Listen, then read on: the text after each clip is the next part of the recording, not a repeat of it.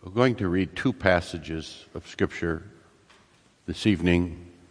The first is, of course, in Ephesians 4. We'll again read uh, beginning with verse 17, which includes our text, which is verses 26 and 27.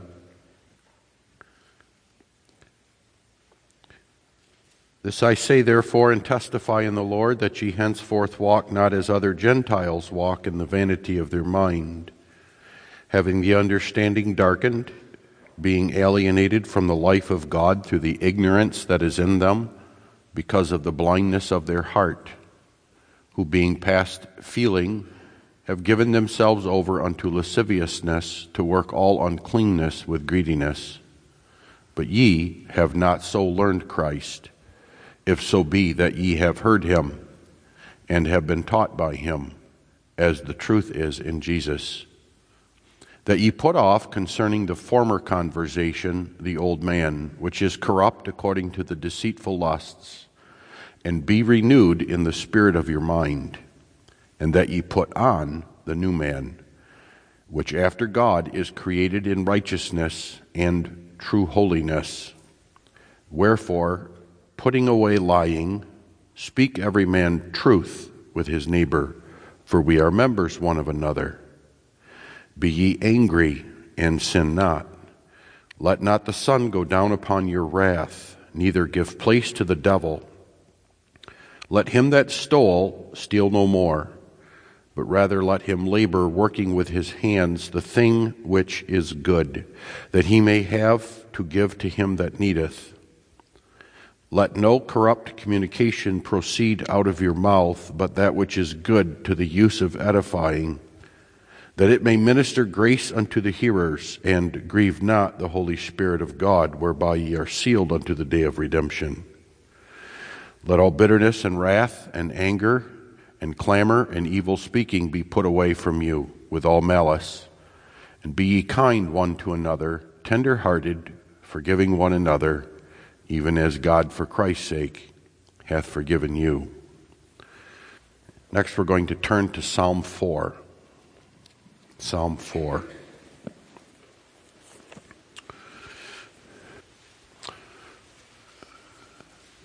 The reason we're reading is that this is the apostle alludes to this psalm in our text, but it's not apparent to you because you can't see it in the English.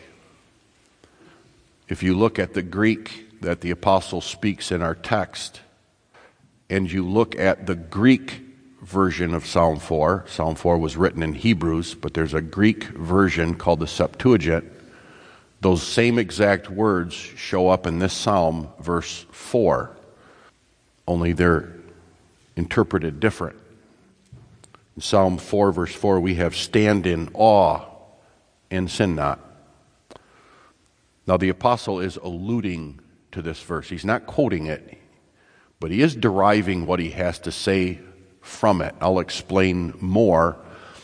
But the context of Psalm 4 shows that the apostle is speaking about anger, righteous anger, and not sinning in anger, with more than just relationships. Our text is going to focus on relationships, but it also has to do with anger over circumstances and even anger at God.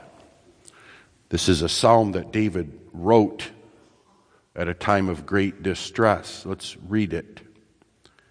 Hear me when I call, O God of my righteousness. Thou hast enlarged me when I was in distress. Have mercy upon me and hear my prayer. O ye sons of men, how long will ye turn my glory into shame? How long will ye love vanity and seek after leasing? But know that the Lord hath set apart him that is godly for himself. The Lord will hear when I call unto him. Stand in awe and sin not. Commune with your own heart upon your bed and be still.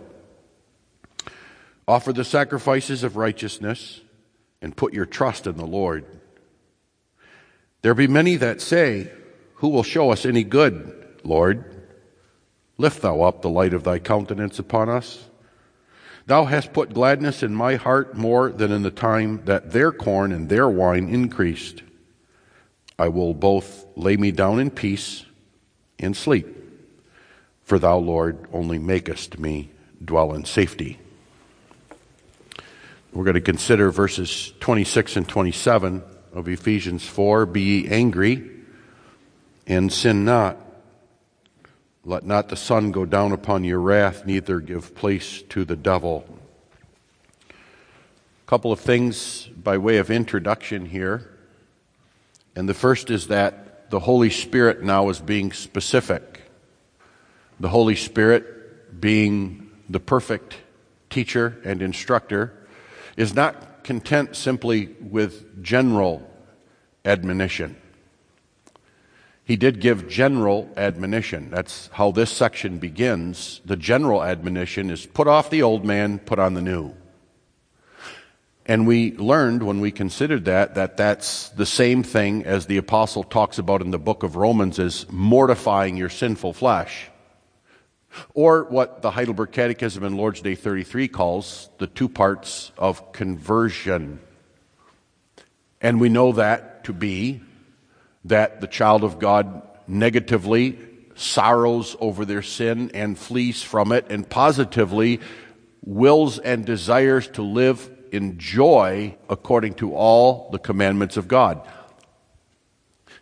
And you'll notice that the Catechism isn't content on being general either, but immediately following that Lord's Day is the exposition of the Ten Commandments.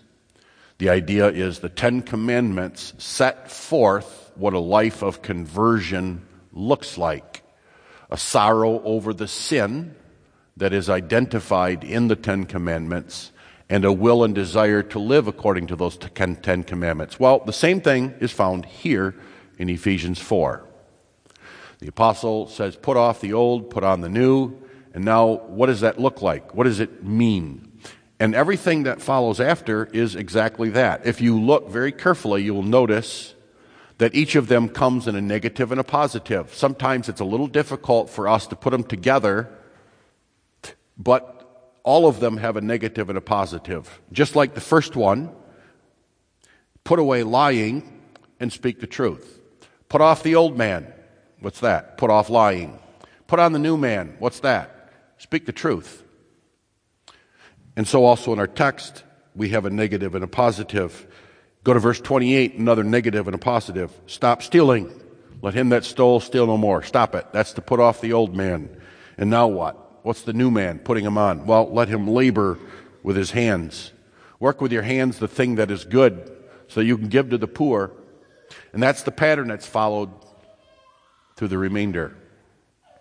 That's important because as something we noted this morning, those always go together. You cannot put off the old man without putting on the new, and you cannot put on the new without putting off the old. They, they always go together.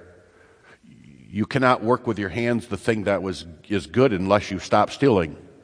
And if you stop stealing, if you want to keep from stop stealing, then you need to be busy with your hands. You need to do something with them. Otherwise, pretty soon you'll be stealing again. That's the Holy Spirit's instruction. Now, we're not going to obviously cover all these verses in our series here on Ephesians. We've already just skipped verse 25. And there's a reason for that. Number one, because we will be considering them in the Ten Commandments. We'll soon be talking about the ninth commandment, so there's no need to cover it here again. We just covered the material of verse 28 under the eighth commandment this morning. It's basically the same instruction. It follows the same pattern, a negative and a positive, an inward and an outward. So that's instructive. But we're going to concentrate on a couple of things. And that is, first of all, this particular injunction in verses 26 and 27 because it references the devil. It brings the devil into it. And that's instructive. And then later on, we're going to look at grieving the Holy Spirit. There, the Holy Spirit is brought into it. That putting off the old man, putting on the new, has something to do with the Holy Spirit, even as it has something to do with the devil. Those are worth taking note of, and we're going to do that. Also, we're going to talk about, in particular, those sins that perhaps we don't think are such a threat. So what? If we're angry and we sin a little bit, so what? What's, what's the big deal? Or later on, when the apostle talks about putting away wrath, really the same thing, but he adds to it. He expands on this particular verse that we're going to consider, and that's why we're going to be somewhat sparse on what anger and wrath really is, because he adds bitterness and anger and clamor and evil speaking. Those, those all go together, and they're all sins that we tend to minimize. But the apostle, by reverencing the devil and the Holy Spirit, shows the seriousness of them and adds to the urgency of putting on the old and putting on the new. So consider with me this, this, this evening putting away sinful anger. And we're putting it that way because that's the idea of this whole section. Even as later on in verse 31, he says, put away anger, put away evil speaking. The idea here of this text is, well, put away anger sinful anger. Put away sinful anger. And we're going to notice the anger first, the possibility, and then finally the importance of this injunction from the Holy Spirit. Now, the very first thing that we have to recognize, and it's an amazing, amazing thing again, how the Holy Spirit is so careful. And he doesn't speak like we do, and why we believe that every word of the scriptures is inspired, and every word has meaning. And the way everything is put is put deliberately. The apostle here, in saying this is a form of putting off the old man and putting on the new, does not say, don't be angry. That's not what it says. This is not an injunction that absolutely forbids anger, that says to the Christian now, if you're going to put off the old man, you need to put off all anger. Now, later on, he's going to put it that way. He's going to come along and say, let all bitterness and wrath and anger be put away. That seems to be absolute. Already in this verse, he says, no, there's an important qualification here that has to be understood. So that even when you get to verse 31, you realize when he says, put away all wrath and anger, he's talking about a certain kind of wrath and a certain kind of anger. That is one, namely, that is sinful anger and wrath that's filled with bitterness or that results in clamor or evil speaking, that kind of wrath or anger. And so it's put the way it is in this verse, which is be angry. This is actually an injunction, a commandment that says be angry. Be angry, but sin not. So we need to consider that. Even when we look at putting away sinful anger, we have to understand there's actually here a commandment to be angry. Why is that? well, remember what the old man and the new man represent, what they are. And putting on the new man is when we live in our being in our whole being, in our nature, according to the resurrection life of Jesus Christ, according to His Spirit. When the Spirit of Christ is what animates us in all of our thinking, willing, and doing. That's the new man. Well, if that's true, then that means our behavior, our thinking, our willing, and our doing has to mirror that of God. And God gets angry. Make no mistake, God gets very angry. It's not only the case that it's permissible to be angry, but God actually requires anger because He Himself gets angry at certain things and at certain situations. And not only that, but we ought to recognize that God also gets angry at persons. Anybody that says, well, God only gets angry at situations God only gets angry at sin in general, doesn't understand that such is God's anger over sin that he destroys persons who commit it. Hell will not be full of sin. God will not simply destroy sin off the earth, but he will destroy sinners. Yes, God is a God who gets angry. And what is his anger? Well, generally, his anger is an aspect of God's righteousness and his holiness. Those have to do with the purity of God, that in God there is no sin. And not only that, but he will not and cannot be corrupted with sin.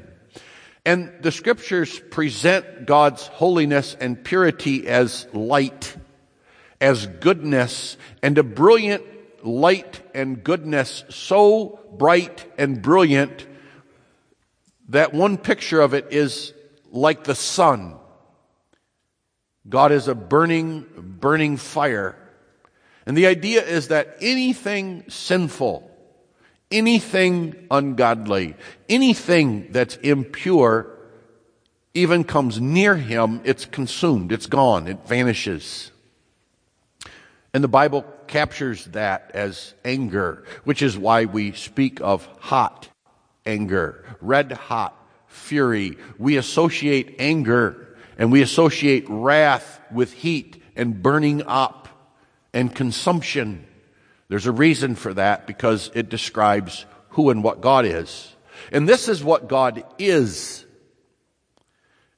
The idea with God is that it's not even a conscious act on his part. It is conscious, make no mistake, but I'm trying to relate it to us, where we have to think about something. We have to go through a process, and we have to say, oh, that's sinful.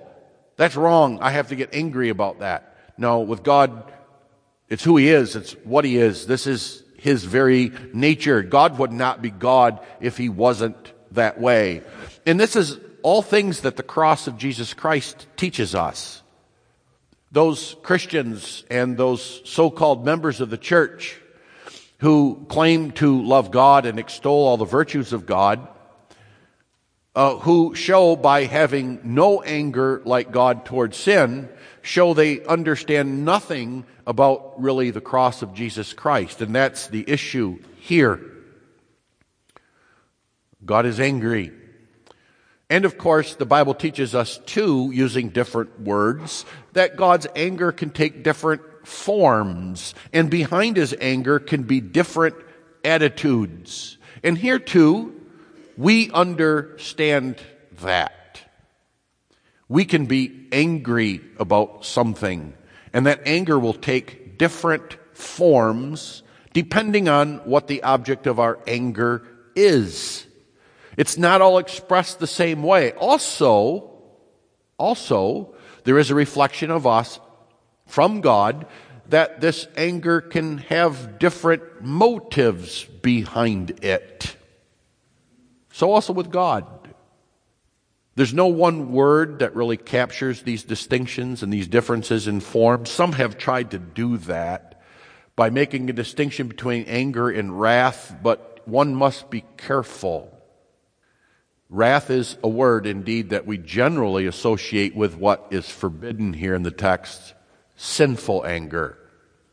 Sinful anger. That is a word that is more associated with wrath. But be careful there because God is filled with wrath and He's not filled with sin.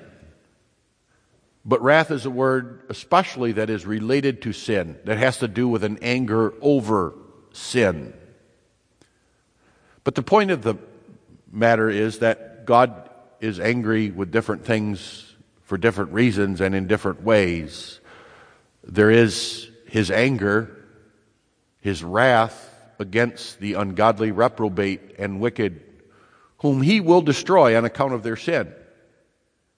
And just to show how different God is, the scriptures make clear that we will truly not understand that or get a sense of how furious and intense and red hot God's anger is until we see hell. Something to keep in mind. But God is angry with us. The Bible makes that very, very clear. God even has wrath for us, a certain kind. But now it too takes a different form. Where did God express his wrath and anger against us and our sin? And the answer is look at the cross. There's the form of it. Oh, it was an anger, make no mistake. God, in his righteous indignation and wrath, poured it out upon Christ, the result being he killed his own son. And exactly because of that, now, his anger and wrath takes a different form with us. It is not the killing wrath, it is not the kind of vengeful wrath, the punishing wrath toward the ungodly. Oh, it's there. The same attitude. God hasn't changed his attitude with sin. That's a great mistake the church can make. Oh, God paid for our sins. Now his attitude towards sin's changed. No, that would be a change in God. God can't change. He still is angry. He still is filled with wrath over our sin. But exactly because he poured it out on Christ, it takes a different form. Behind it stands now the grace of God. Different motive, you see. A desire to correct, to chastise, we call it. And again, there's no one or two words that expresses these things, so be careful with that. We often make a difference between punishment and chastisement, but the Bible does apply both words to us. But the main point is that God does not exact what we deserve anymore for any of our sins. Anything that God does for us, even in his anger, is not intended to exact atonement, to make us pay for what we did. Instead, it is intended to correct us and change us. Now, exactly because of who God and what God is, the injunction here is be angry. And the idea is be angry with the same kind of anger as God. That is, a righteous anger. And that's what we need to examine first of all. Because there's a failure here. The main thing we consider tonight, make no mistake, is and sin not part. All the rest of the text has to do with that. But we may not look, overlook the be angry part. Because just like as we're going to see with the and sin not part, which if we do not, if we ignore that, if we minimize that, it will destroy and has destroyed churches and families and marriages and homes. So also not being angry has done that. There is right now entire denominations that have been destroyed and are being destroyed right now because no one gets angry. Anger is seen as a negative virtue, a bad one. And no one in the pew gets angry. Everybody knows what's going on. Everybody knows the members of the church are sinning, sinning terribly against God. There's adultery going on. There's shady business deals going on. There's violation of the Sabbath going on, but no one gets angry about it. They just look the other way. Or if someone does get angry enough, perhaps, to try to deal with it, perhaps even bring it to the elders, the elders do all that they can to smooth things over and make it disappear. There's been marriages and families and homes destroyed because husbands and wives and parents never got angry over what's going on. Parents never got angry over the denial of authority over the talkback of a child, either against them or parent. Never got angry about that. Never got angry when it morphed into a denial of all kinds of authority. Never got angry when a child came home with someone whom they ought not date. Never got angry when their child was arrested for a DUI. Parents never, or children never got angry, righteously angry, when their parents misbehaved and tried to get help, perhaps. No one got angry when there was bullying going on in the school or blasphemy of God's name on the playground. And the point is, if no one gets angry, that church, that school, that family, that marriage, that home will be destroyed.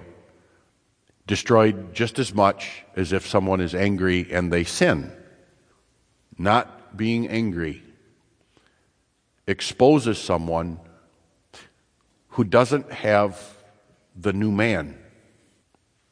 The new man is the new man of Christ. It is the new man that is moved and motivated by the Spirit of Jesus Christ.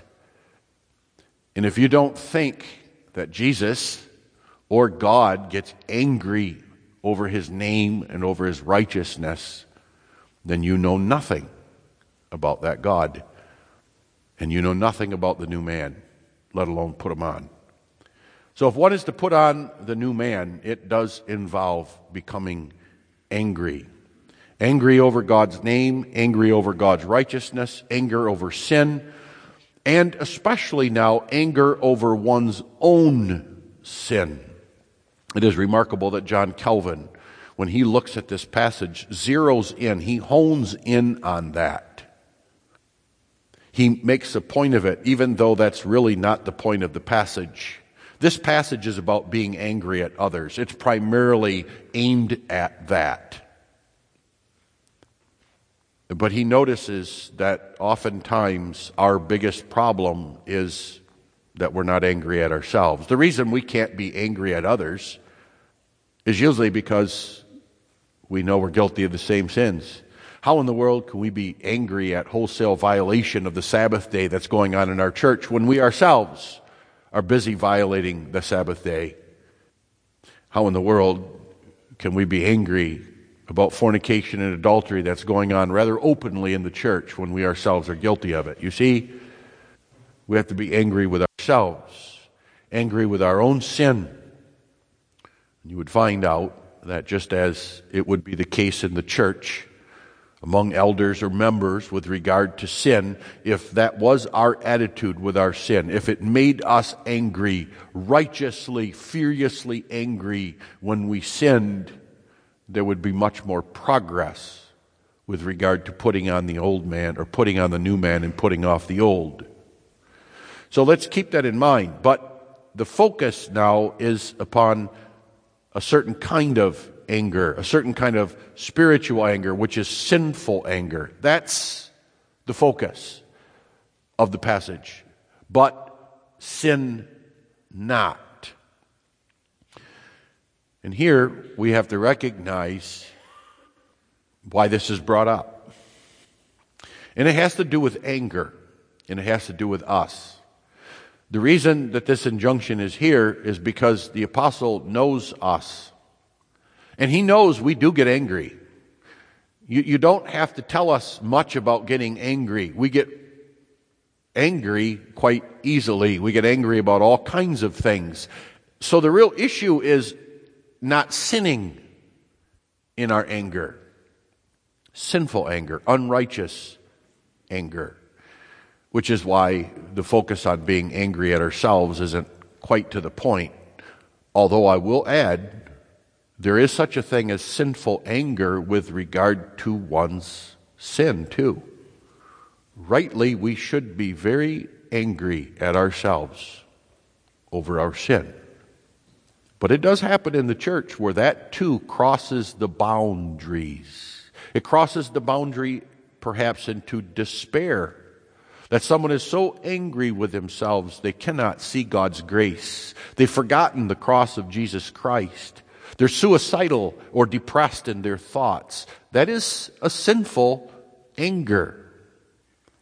We might also point out, which is something the apostle has to have in mind when he alludes to Psalm 4. And here I think John Calvin is right once again. The apostle is not quoting Psalm 4, he's alluding to it. And that's clear because he changes the last part of Psalm 4, verse 4 which speaks about going to sleep peacefully in one's bed. And the apostle flips that and turns it and talks about not letting the sun go down upon your wrath. So he's changing it under the inspiration of Scripture. But nevertheless, he alludes to it. Why? And the answer is because Psalm 4, verse 4, has to do with two kinds of anger. Two kinds of anger that the psalmist is writing about, and the translators see it, which is why they put it stand in awe and sin not. They put it that way because they see that what the psalmist is talking about is anger at God. That too would be sinful anger. Now, the Psalms are full of questioning of God. The Psalms are full of pleas being brought to God. That's found really even in Psalm 4 when the psalmist cries out, Why, how long, ye bloody men, are you going to keep doing this? That's the psalmist's way of saying, How long, God, are you going to let this keep going on? But sin not. So, Psalm 4, verse 4 is about an attitude toward God, that there ought to be a certain passion, a certain even anger, you might say, that arises when we understand that God is sovereign, God is king, God is Lord. I'll call it passion. Passion about one's circumstances, understanding, going to God exactly because God is the one who made us sick. God is the one who put us in the car accident. God is the one who is in charge here. If men are abusing us, if people are calling us names, God is in charge. Now, how are you going to deal with that? Sin not. So, there too, we need to keep in mind how easy it is for us to have our passion with regard to God, even pointed questions that we can direct to God, some very powerful ones, may not cross the line into bitterness and clamor and a sinful anger. But this is about relationships, it's mainly about one another. And the apostle is teaching us something that we know all too well, which is how easy it is to have righteous anger turn to sinful anger. That's what he's talking about. And we know that by experience. How often is it the case that we become angry over a situation, angry even with someone, and rightly angry because of what they did and what was done? Perhaps it was even done to us, but that's not necessarily the case. We're angry, and righteously and rightly so. Rightly and righteously angry because of the shame it's brought upon the family name or upon God's name, even more importantly, or upon the church. Angry, more importantly, and especially because God's righteousness was violated. Someone thumbed their nose at God. But how easily and quickly has that not turned to unrighteous anger, sinful anger? And that can happen with regard to others, with regard to ourselves. And what are we referring to as sinful anger? Well, notice that's not identified, is it? It's as almost if the Spirit says, You know when it is. Now, I put a quote in the bulletin of John Calvin where he identifies three different kinds of sinful anger that are good rules of thumb, good things to think about. One is he, he regards as sinful anger when we're angry because of personal slights, things that were done to our person or even privately. He censures even those things where someone might say, You have a right to be angry. John Calvin would say, No, uh uh-uh, uh, that's sinful. If you look deep in your heart and soul and ask yourself, Why are you angry? And the answer is, Because it was done to me. It has no reference to God whatsoever. And that's important. Any anger that really does not have any reference to God is sinful anger. So, for example, if you chastise or lay some discipline upon your child, and it arises out of a righteous anger, beware of how quickly it either turns to sinful anger or was never righteous in the first place. When you find yourself disciplining because of some slight that was caused to you, you are embarrassed in the supermarket by your child, or the child spilt the milk and made you more work, and you're angry. Is it righteous anger? And that really is the good rule of thumb. John Calvin also mentions what he calls intemperate anger. That is, anger that's uncontrolled. Anger that takes a form that's not suitable for the circumstances. In other words, even like God, yes, we should be angry and angry over anything really that's wrong and sinful. But it has to be appropriate to the circumstances. Even God deals with us, His people, that way. You don't deal with your child one particular way for spilling the milk. Maybe spilling the milk, something has to be done to learn a lesson about not being careless. But does it have to be this? Or is your administration of this discipline simply unrighteous anger? How quickly anger against one another becomes unrighteous, and that, the apostle is saying, may not be. Anger must be motivated out of love for God and real, true love for the neighbor. Of course, our problem is that we know these things. I don't think I'm telling you anything new here, nor is the apostle, but it must be told and said because our great problem is we like to call everything righteous, don't we? Well, of course, this is righteous anger. Everybody says that when they're angry in the church. I'm righteously indignant. Oh, really? Examine yourself in that regard. Now, here's a good test.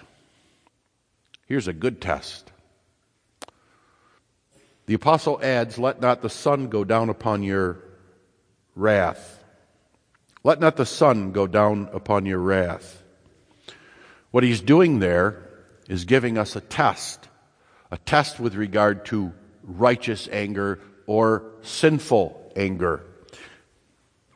You will often find that righteous anger, you have no problem dealing with that before the sun goes down.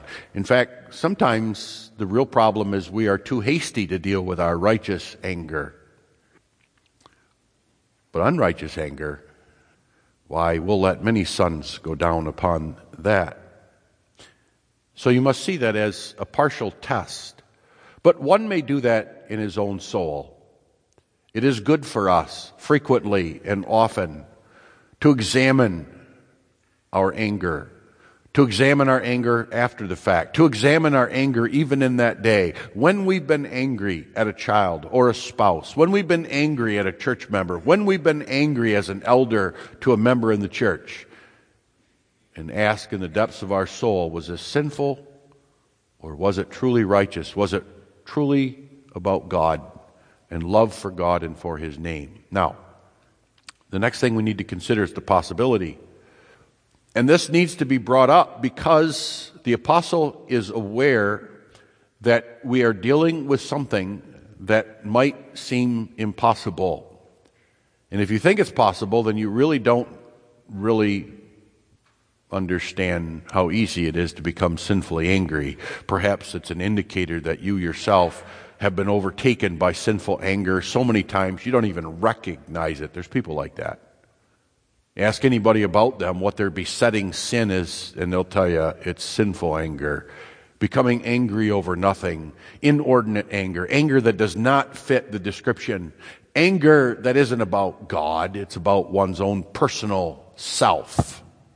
But the person themselves will not recognize it because they've been living in it for so long. But we do have the same problem. Perhaps we think it's well, that's not possible. Here's a good point to show that the Holy Spirit is teaching us what is indeed possible for the child of God. Here is where the rubber meets the road. Here is where the specifics of the generality put off the old man and put on the new come to bear. One has to ask himself whether that's possible or impossible. Is the apostle also putting forth something here only generally so that it's up to us to determine what it means to put off and to put on? And the answer is no. He's saying this is exactly what it means to put off and to put on. This is exactly what the old man and the new man are all about. Righteous anger or unrighteous and sinful anger. But don't forget, in doing that, the apostle is teaching us that this is indeed a reality in the life of the child of God. If in fact one has faith, if in fact one is a member of Christ by faith, if in fact one believes that Jesus Christ has forgiven their sins, the point is that they have the Holy Spirit residing in them. And if they do, then they put on the new man, don't they? And consequently must put off the old. So, right here, it's worth pointing that out that this is a real thing, a real possibility. And I point it out because it takes away the excuses. Perhaps when anger is our besetting sin. Well, I can't. I'm not able. Okay, maybe I can most of the time, but I'm excused here with my anger toward this person or my indignation over that situation. That's excused. That's off the table. Don't talk about it. That's not true. So, how does a child of God do this? Well, first of all, keep in mind they do it by the Spirit of Jesus Christ alone. There's nothing in their old man. There's nothing in their human nature that makes this possible. It alone has to do with the new man. And let's now consider what we are taught in scripture about the new man. Who's in charge? Who's on the throne? Who's victorious? Who is king and lord? And the answer is Jesus Christ. He has the victory. He is the one who rules. He is the one, therefore, that has power over the old man, and that's the child of God. The old man lives. The old man is put to death. That's the Heidelberg Catechism. Secondly, this is done by an individual knowing consciously and experientially the long suffering and slowness of God's own anger with regard to us. Ask yourself, how is this possible? What makes this possible? How in the world can somebody ever be angry and sin not? And the answer is, well, one who knows God's own anger and the slowness of that anger and the patience of God and the long suffering of God and that anger toward us can and will. Have the problem. When we let unrighteous, sinful anger rule our lives and tolerate the destruction that follows, is we are not overtaken it does not live in our soul consciously and experientially that God, God controls his anger toward us. God is not intemperate in his anger. Oh, yes, God took our sin seriously and dealt with it. But even there, he laid the anger of all of my sins and all of your sins and all of the sins of all the believers all at once on one person, his own son, and dealt with it as it were in one moment. And then, how does God deal with you and with me? When you sin tomorrow, is God going to break out in an uncontrolled fury against you? Or will God deal patiently and gently and kindly again and again and again with you? And the answer, of course, is the latter. Child of God is able to do this when he knows consciously and by faith, that is experientially, the destruction and the injury that it causes to others, especially in the church. A true child of God who understands who his children are, who his spouse is, and who the other members are, namely that they all belong to Jesus Christ. They are all part of his body cannot live in intemperate fury and anger, that is sinful anger against his brother or sister in the church. And when one recognizes that, when one sees that, that is the tempering then too of that anger. Big difference between the father who, as he's about to discipline his child, or even when his child spills milk, when he looks across the table at that child and sees a child who belongs to Jesus Christ, not himself, he's just there to take care of the child for a while. And you will find sinful anger abates. Or if there is sinful anger, that father will find himself on his knees in prayer. That's the possibility you see. That, that's not an abstraction. That's, that's a reality. Let's, let's call it that, a reality. This is how God works.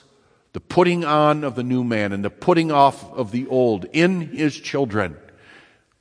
He gives them faith, and by faith, He gives them the Spirit, and by that Spirit, they know these things, they experience these things, and it affects their behavior.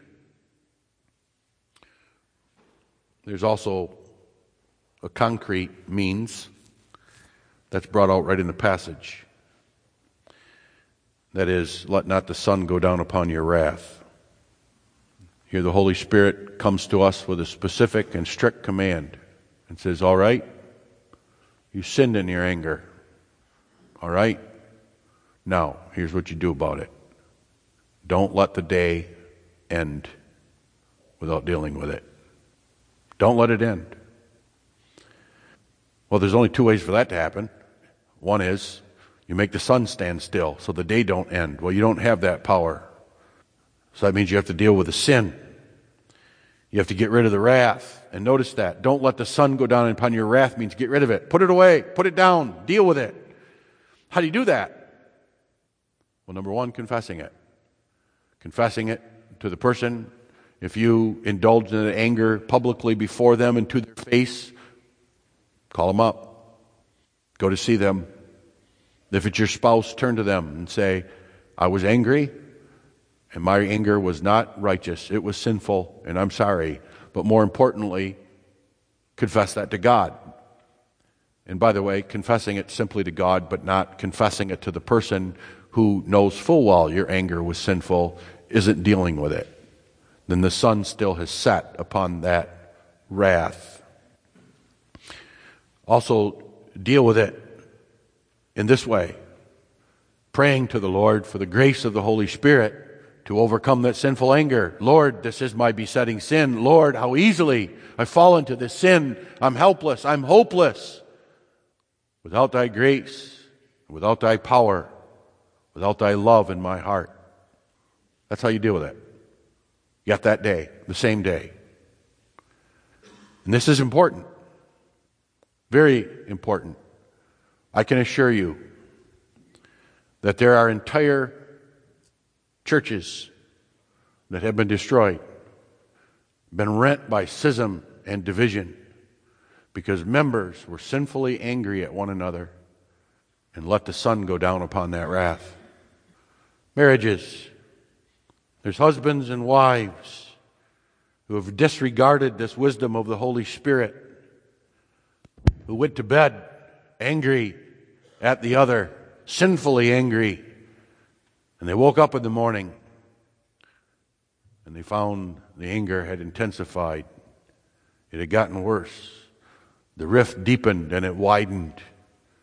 Then they let the sun go down upon their wrath another day, and another day, and another day until that marriage is irreparable.